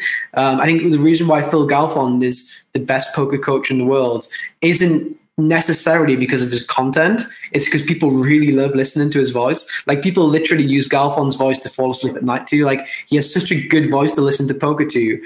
So like I think that makes him a good coach in, in himself, you know. So um, yeah, he is. He's just one of those guys. It's just the guy. It's hard not to root for, and, and everyone just kind of kind of loves him, and and it's great. How was it the decision for you to to work with them versus other courses? How did you how did that come together? The partnership with Run It Once and Phil. It's tough because I'm such good friends with Ben CB, obviously. So the natural thing was to do to do it with Raise Your Edge, and we I was going to do it with Raise Your Edge initially. The promise of Raise Your Edge is that they have like other stuff on. You know, they have like their own. Ben Ben has like a uh, apprentice class, I think, a master class, yeah. a, a, PSKO course, paired, etc. Um, for Run It Once, they had no courses at all. Really, like I could do like a like let's say I did like a, a ten videos on PSKOs, but then Ben also has a PSKO course. To me, it felt like a bit of a conflict of interest or whatever. It's like ideally, like like Phil once noticed, like ideally I would have done it with Ben. If Ben had done no courses ever before, ideally we would have just done it together and like made it really good. Um, but it just, it just it was just like the wrong the the right place at the wrong time, I would say. Um, right. Because it would just mean like I also wanted everything to be a thousand dollars for everything. Like that was very important for me. But then if Ben has like a PSKO course for a thousand dollars and I'm trying to like put just as or uh, like a lot of content into another course and charge like less money it's like it also put them into an awkward situation too i think and it also needs to make sense for them too financially you know like if they why would they want to push my course if they have their other courses anyway do you know what i mean so like I would have loved to work with Ben. I like Ben, very close friend with him. I think he's the only player in the world who I swap action with right now, just like the way it is. Like it's not because I wouldn't swap with others or anything, but like we're still very close and we no hard feelings either way. I don't think. Right. Um, makes makes a lot of sense. Now, let me ask you because this is fascinating about breakdowns and different courses and, and whatnot. Like, let's just take myself. Let's say you could analyze my game and you you you know a bit of how I play. We played a bit. You kind of have probably a general idea on my style and, and whatnot. Like how how if you were to if because it's a little overwhelming in a way. It's like wow, there's so much information. You know, in this course, other courses, there's so much breakdown. It's great, but realistically, yeah. you know, I have a two year old son. I stream. I do other stuff. I, I just can't go through and watch every video. Like, is there would there be a system or like based on just even a, a basic understanding of a player? Would you be able to recommend like out of the you know here's the ten? I would watch these one through twenty. Like just let's just take me for example since sure so, so the reason why the reason why i think it's good that there's so many is if you just like if you just uh if you go like back up to the top or whatever it may be or just like stop anywhere um so yeah if you see like a side boards here like how to play a side boards of 20 big blinds like let's say you play uh you stream you play like on sunday and you get into a spot and you have 20 big blinds and ace and, and it's an ace side board, you just don't know what to do. There's like a 50 minute video of what to do, which is like there's so much information, it is overwhelming. But basically, any kind of spot that you fall into that you don't really know what to do, there's going to be a video where I'm basically explaining it fully in depth with everything run, everything simmed, everything shown, presented nicely. So you get like a full breakdown on that stuff. Because the way that I felt I was struggling in poker was I would play a spot and then I would try to go to a training site or I'd try to go to a course and find out how to play A-side boards with 20 big blinds. And because the course was so vague and there wasn't there wasn't enough information, what would happen is there would be like a 30 second bit or one minute bit about that spot, and I wouldn't really improve or learn, and I would have to just do it myself anyway. So right now, basically, if you play on a Sunday and you have a spot you have difficulty with, I basically there's like you know 10 minute 20 minute 50 minute video of me basically explaining that exact spot. That's why i think it's good that there's so much. Um, it's all in order basically of how i would suggest to kind of study. So it starts with 20 big blinds playing in position. You can see these videos all the same. Then it goes playing button versus big blind. Then it's different board textures etc but a lot of people maybe are interested in more playing like ICM, final tables. Then there's a section for final tables and ICM if you just go up a little bit.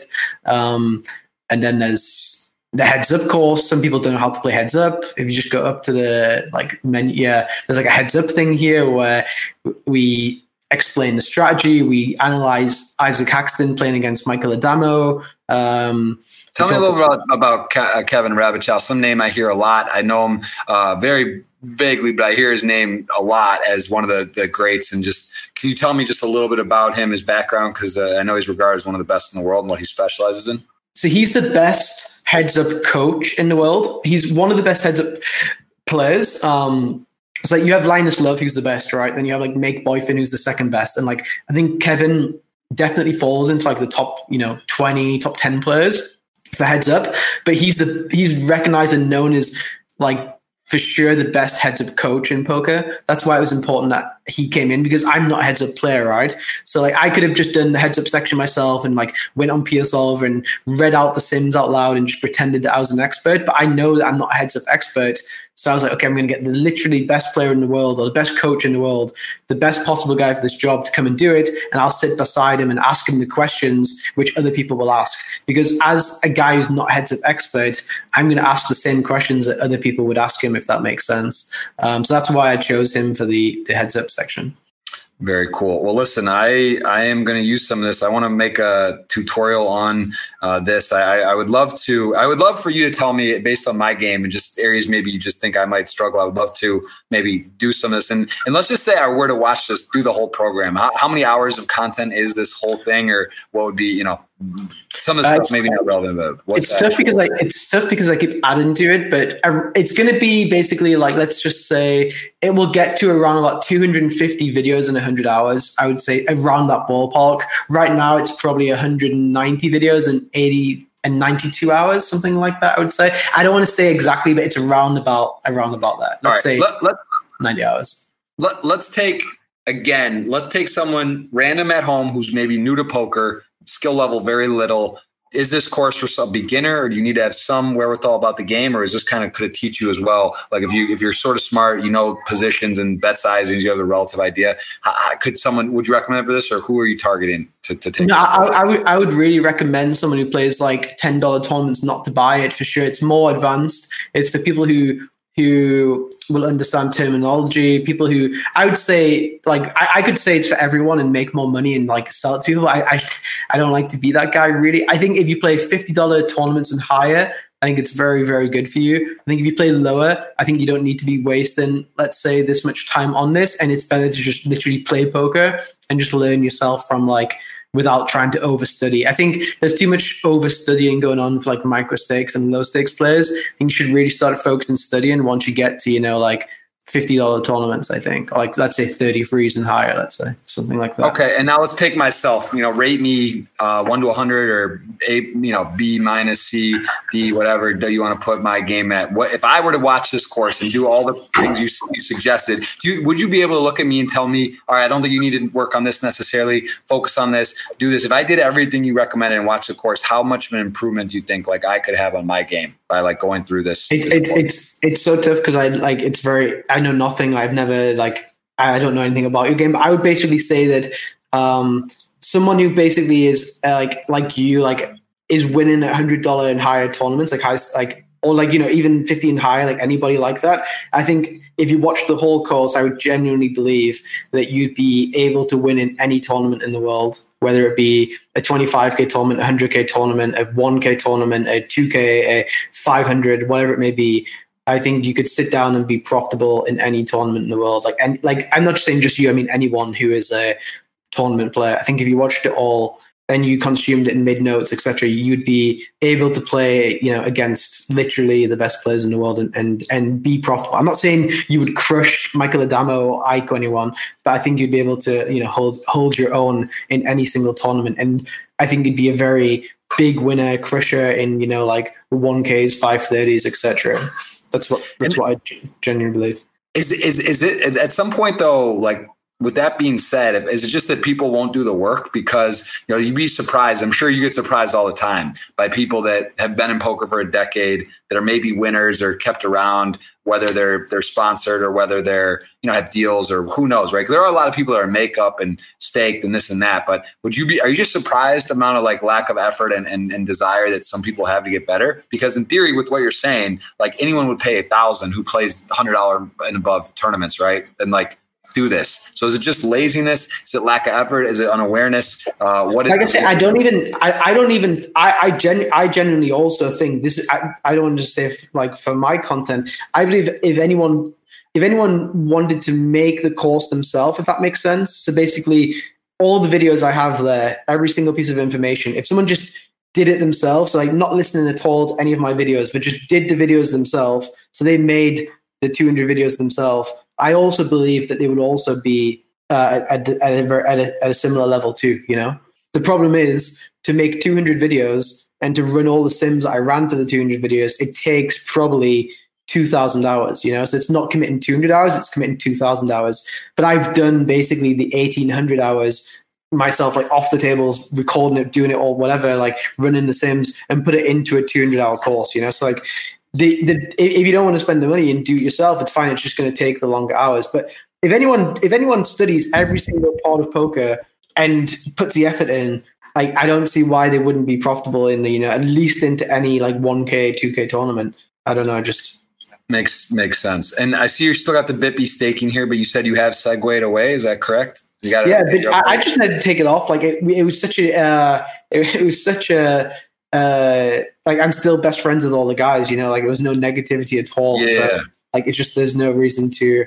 I didn't even didn't even know. You know, like it's something which I, I wouldn't even have looked into, kind of thing. So uh, right. So yeah. Okay.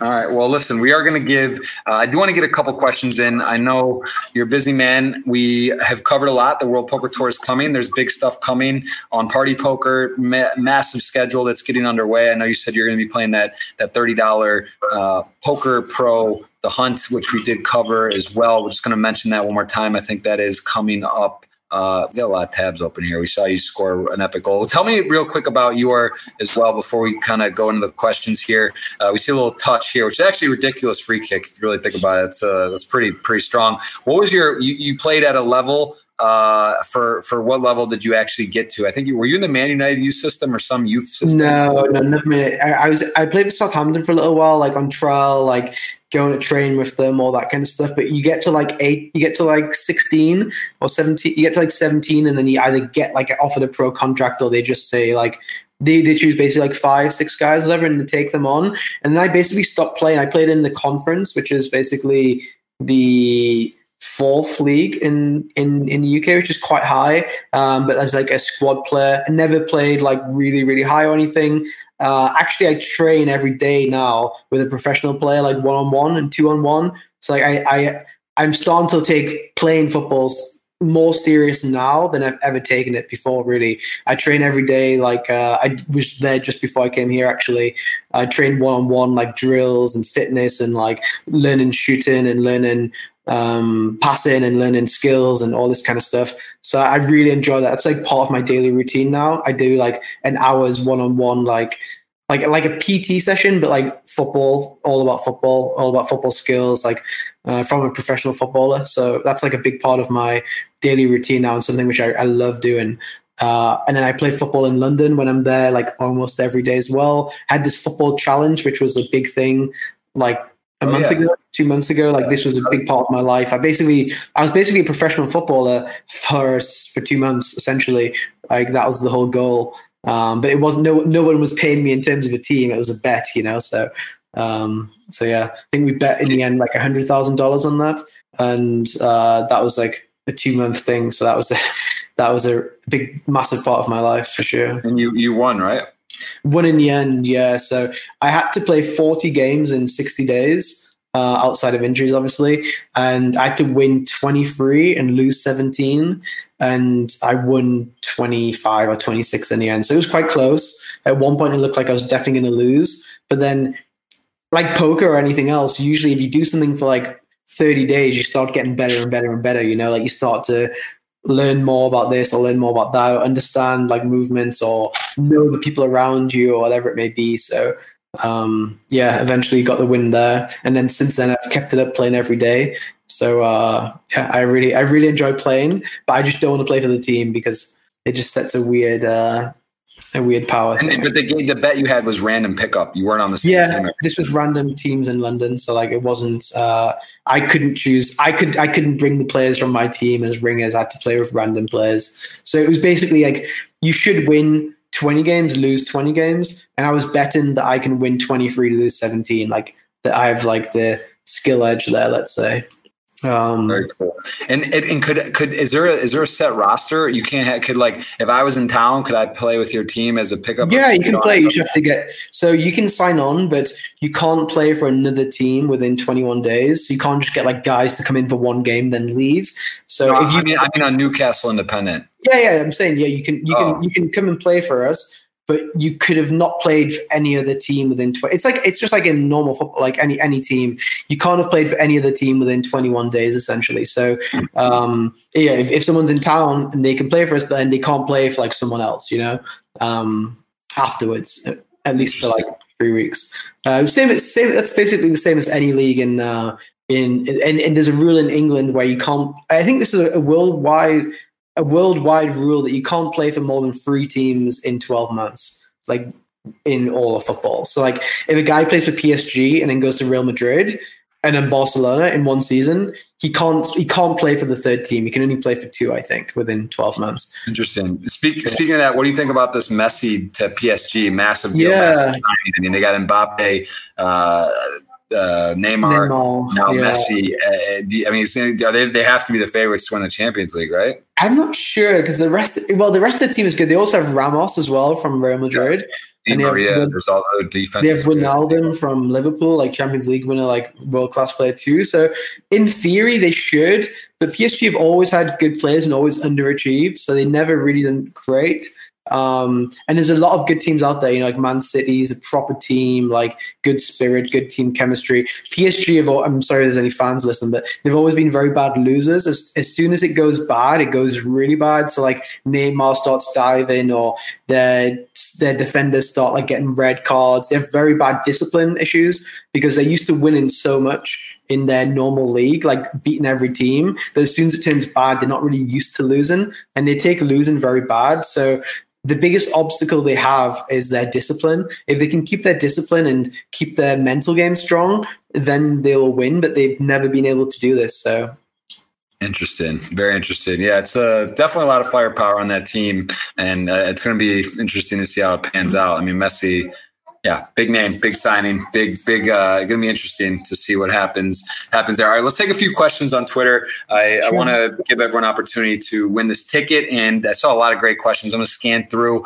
We'll choose a few, do the giveaway, and uh, I got to get get to studying the course pads. I need uh, I need to go through. I would love for you to recommend me a few topics in general, just maybe population tendency stuff, right? That you think would be good. I know there's again the WPT coming up. There's some other major series. I would love to uh, get my For game, sure. find a few areas and leaks. I think blind on blind super interesting. I think that's something that a lot of just we just added a we just added blind on blind stuff two weeks ago, like very up to date population tendency blind versus blind stuff. So that that sounds perfect for you, I think. Okay. Yeah, look at that. I, I would love to follow through on this. Um, all right, let's take a few of these. Let's uh interesting. I know I remember we I remember we had the first podcast too. I think some of these questions are probably gonna be double ups and we've covered uh a few. So I'm just gonna um let's see. It should only take a few, so I want to just uh main goal for 2021 i guess moving forward i know you- you're big on goal setting what what is a goal that you have for the remainder of this year uh, or one that you've already made that's going on that you would like to do you just mentioned one in football you did this challenge and got it but is there any kind of current Yeah. active goals So yeah, I set a few goals. Uh, one was the football bets. One was to get the team promoted. So that's like football stuff.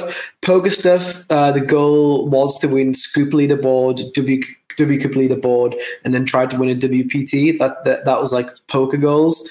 Um, World Series, I didn't really want to set goals for because I didn't really know if World Series would be about. I didn't set any live poker goals at all. It was all online based. Um, yeah, it was all online based, and the other goal was to get good at uh, eight game. So um, I've always only studied Hold'em my whole life, and now I'm trying to study um, eight game. So uh, Razz, Stud, uh, Limit Hold'em, Omaha High Low, PLO, and then Cap Hold'em, 40 Big Blind Hold'em. So that's like kind of a goal as well. That's like a longer goal to get good at eight game, and then like in actual goals was to win the Scoop leaderboard, win the WCOOP leaderboard, and then win a WPT basically.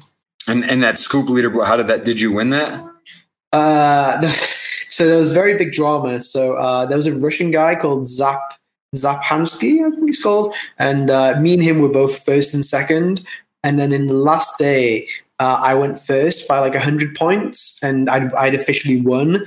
But I I known that PokerStars fucked up on the last day, and they give me his points and him my points or something along those lines. So I incorrectly won, which was like forty thousand dollars and my goal was to win fair. Like my goal, which I set out, was to win fair and square. It wasn't to win the money; it was to be the champion. You know, so I didn't want to win like that. And uh, I told PokerStars they got it wrong, and uh, they gave him the trophy. And uh, I didn't mind so much. It was uh, it, it, I did the right thing. And then yesterday, he uploaded on Instagram a picture of the trophy, and it looked so good. It was like a Play of the Series trophy. I was like, oh wow. god, that's uh, fucking crazy. Yeah, so that was huge drama, scandal, like big news. And also, you know, we played every single day for like three or four weeks, I guess Scoop was. And then like for this to happen on the last day, it was like so much going on. We were exhausted. Wow. Um, it was just a, it was just an error by stars. It didn't mean to give it to me or anything. It was just an error. Um, but I was checking the points exactly because I knew exactly what I needed to win. So when I got right. these hundred points, whatever, I was like, I don't deserve these points. So um, he beat me by like I guess ten points or whatever in the end. And, wow, uh, that's crazy. That's crazy. Yeah. That's uh, well, you know, the uh, a lot of integrity, and I hope he at least got you, you know, a thank you message. So, so PokerStars, to their credit, because it was such a big thing, they actually give me the money as well for first place. They pay us both out for first place, which is a really good thing from PokerStars to do.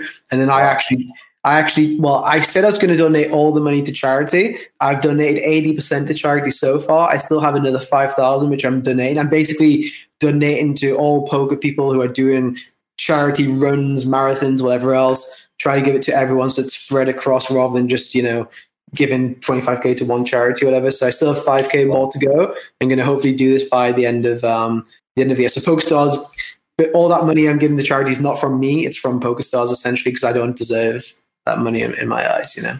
So big shout out to PokerStars for doing that. Fair play. Wow, both of you very nice, and, and nice. It wasn't party, right? That could have been a scandal. People thought that uh, they were. Yeah, that would be crazy. Right? You know, never, never make assumptions. That's one of the four agreements. You never know, right? Things happen, mistakes happen, honesty, yeah. and and that's good that it's all uh, moving forward. All right, let's uh let's take a question here. It's a little bit deeper. Whatever happened in your life that turned your whole life upside down in a good way and was even such an event in your life? I guess uh, the way I ask is there anything something you know, I always say it's not about what happens, how it reacts. Like for me, it was Black yeah. Friday, like where this thing looked like so bad and it turned out to be maybe a big blessing. But there's a lot of these really exactly, terrible. Exactly the same. So I was in Spain playing 200 nil, um, and Spain got kicked out of PokerStars I was playing like 200 Zoom or whatever, and I had to leave Spain and leave my job in Spain, which I loved, to move to Hungary, Budapest, to continue playing poker on PokerStars at the time. And then I left my job and played poker full time, and then it all went well after that. So, um, what seemed like a disaster, poker going down in Spain, which I was so stressed about, turned out to be a really good thing in the end. Very cool. Uh, yeah, I think that's a that's a great example. Something like that that does happen. People always uh, like to think that you know it's it's really not about what happens; it's how you react. Let's uh, let's take a few more. I do want to load this up. Give a 109 phase ticket. As we said, the phase is four dollar. You can get into the 22 into the 109, but the 109 you have to play if you want to get into the 530. And then on Sundays for the next several weeks throughout the series, if you play the five, if you get into that 530 they're giving 20 guaranteed seats each Sunday. A lot of value. There's been overlay actually. The one I played, there was, um, and it is a uh, you know 20 guaranteed 5K seats to that 5 mil guaranteed WPT. So um, we want to make sure we get a chance to give that away here at the end. And I'm going to take maybe two more. Uh, let's see. Someone asked about who taught you. I mean, you're self taught, right? Is that true for poker? Did you kind of just start your own, or was there anyone who specifically got you into poker? Getting into poker was my friends. Like my friends were just telling me to play. Like it was, uh, it was friends. Just like it, it wasn't like an advert or anything. It was just my friends did it. You know, when you like when you're young, you just do what your friends do. My friends play poker, so I played poker. Um, mm-hmm. If they if they played Call of Duty, I would have played Call of Duty. Like I was just following what they did essentially. Yeah, makes makes perfect sense. And you said did you accidentally stumble? You were a cash game guy. Have a note here that I think you you sort of like won a tournament, a warm up or something on Poker yeah. Stars, and that got you in. How, how, tell me about how that sort of uh, accident happened, or what what got you in there into the tournament streets. Yes, I was I was going for Supernova Elite. It was like February or March, and then um, I basically played a tournament on a Sunday. I actually played a, a tournament schedule on Sunday for the first time, I think, for a while at least. And I think I won a few tournaments, like the warm up and two other tournaments, like Big 55 and something else. It was like a very, very lucky day. and that was like 120k. And uh, then the next Sunday was the anniversary Sunday million, the big one, which was like 10 million, and I won another 100k or something there, and then just got addicted, got addicted that way. I just ran very good, like had a very big sun run. If I didn't run good, I probably would still be playing cash. I think. Crazy, right? There's another. There's another example of, I guess, not really the same about something negative, but just sort of uh, some luck or some kind of uh, reason that that happened and changed a lot of your trajectory. Um, all right, let's take one more, and then we're going to do this. Uh, don't really want to get into COVID vaccines and all this, but how how is uh, well, just one more on top of this, but just curious on the kind of outlook in, in, general. What's your prediction? Do you think the World Series will happen? I think I saw you engage in a bet with um, yeah with uh, Ryan LaPlante. Ryan yeah, what I saw a little bit of back and forth. You like the side, now you don't. There was some rule. WSOP said that they could just like eliminate you at any point or something weird. So, uh, yeah. what, what are your thoughts on this, and then what will happen coming up? So Ryan LaPlante wanted ten to one that the World Series wouldn't happen. So I thought it would happen like ninety five percent of the time. So I thought it was a good bet. So I took the bet. Um, I now don't think it'll happen ninety five percent of the time. I still think it's a favorite to happen. Um, but WPT cancelled some events in America last year, I think, and I think that a lot of people within poker are speaking out against World Series rules, such as the COVID rule, where you can just eliminate anyone at any time. That's going to put a lot of people off. I think a lot of people won't travel because of that rule. So I think it all depends on the World Series about how how they handle things. Really, it's in their it's obviously in their hands, but even if yeah, I think they just need to to, to clarify a few of the rules, to be honest. All right. I still I'm just saying a couple quick ones and we'll take one more real question. Messi or Ronaldo? Ronaldo. Interesting. I wouldn't have thought you said that. I, I, mean, I think it is super, super tight. But what makes you say that? Because most people would say Messi. I think, or just if you ask the population, um, yeah. Ronaldo maybe more flashy and fun. What, what makes you think, think that? Ronaldo's more impressive. Like he came, Messi was always amazing, always world class. Ronaldo was really bad at one point, very wasteful, very bad final product, like very skinny.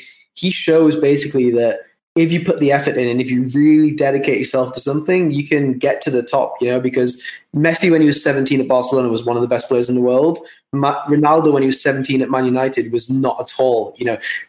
how Messi plays now at mm-hmm. 32 or 34, whatever he is, to when he was 17 is not really that different. Of course, he's better and more efficient.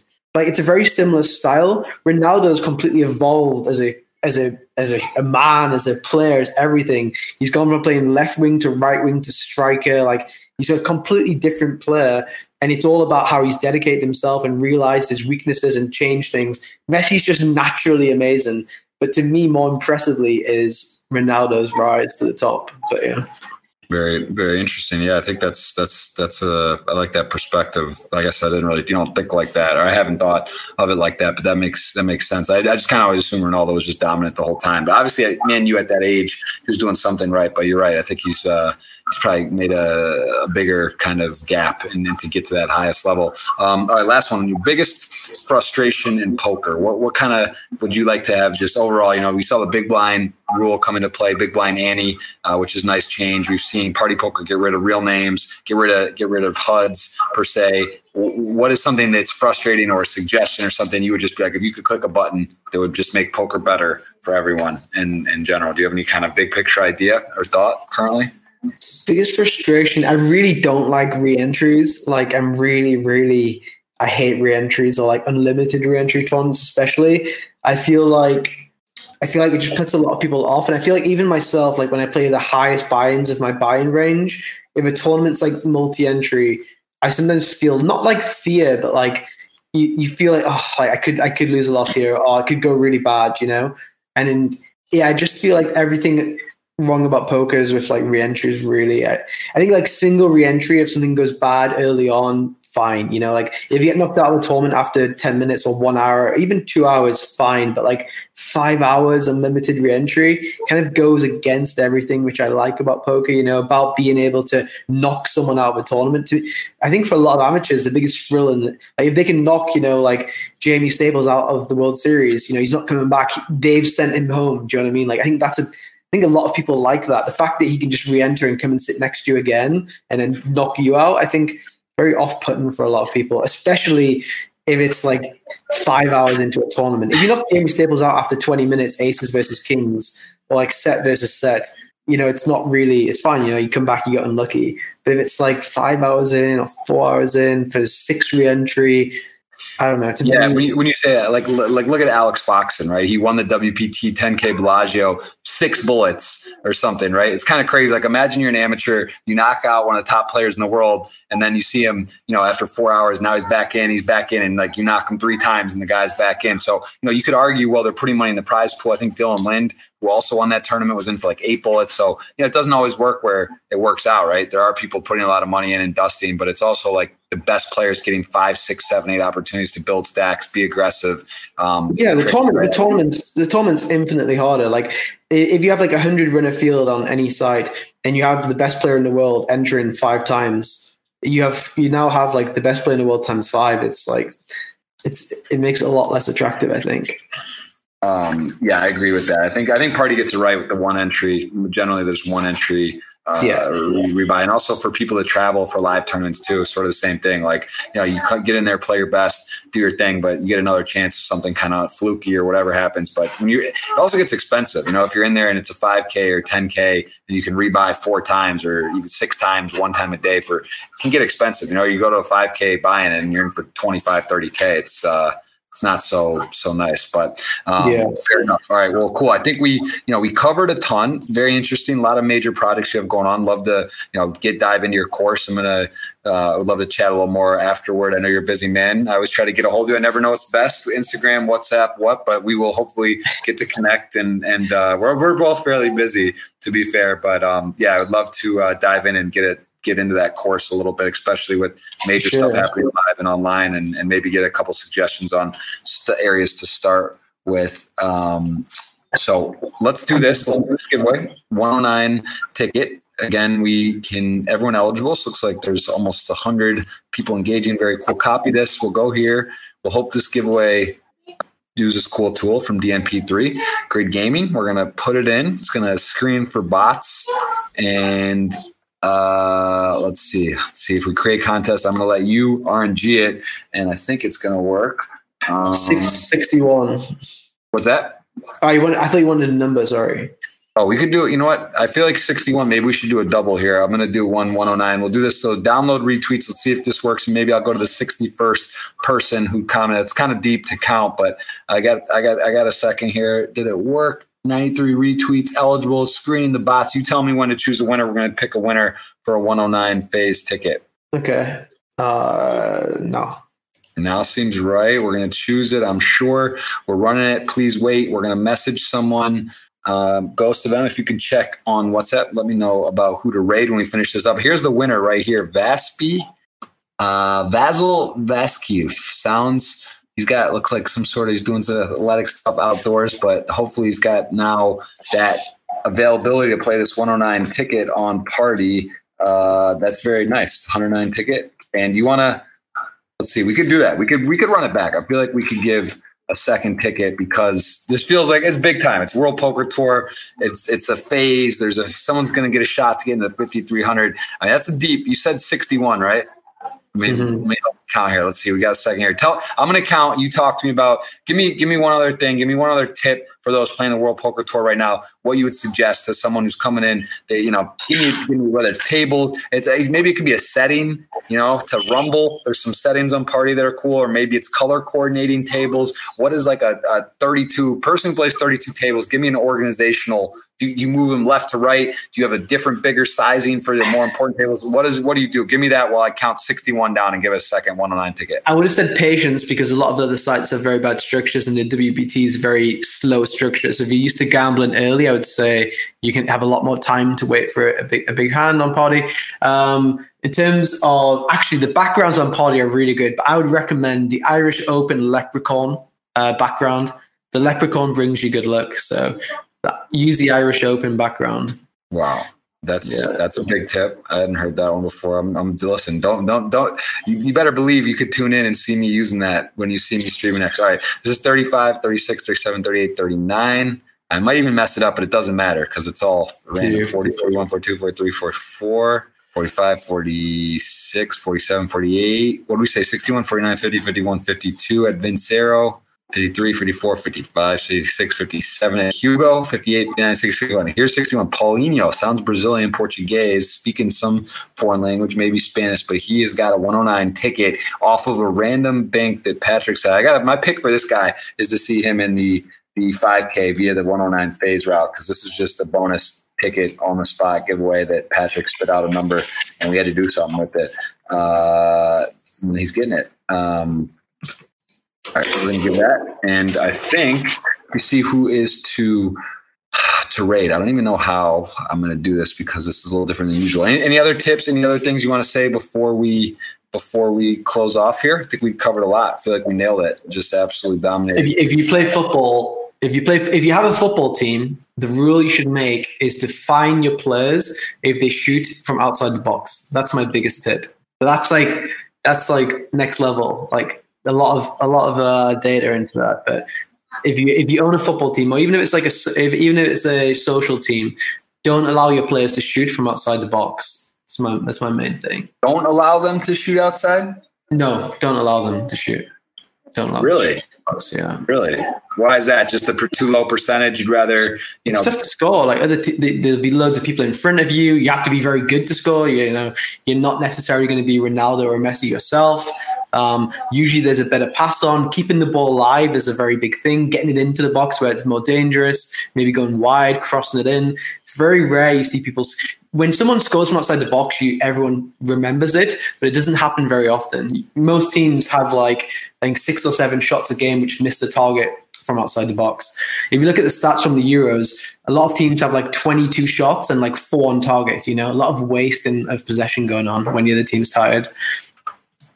Um, that's very interesting. So I love that. That's very cool. Well, I'm going to send a raid to our friend who sent us raid. He's actually a Michigan specialist, CG87. Check it out. And pads, we'll see you. Uh, I hope you send me some info. Give me the recommended ones to um, who you know give me a bit of uh, give me a bit of, of uh, structure on what to play. And again guys I'll, I'll, put up a video on my website and a customized kind of what we went over and explaining a bit about the course that was really valuable. And hopefully you guys get a chance to study and work on your game whether it's on pads course or other ones. And uh, yeah man Sounds really appreciate time. Thanks, thanks a lot. cheers man.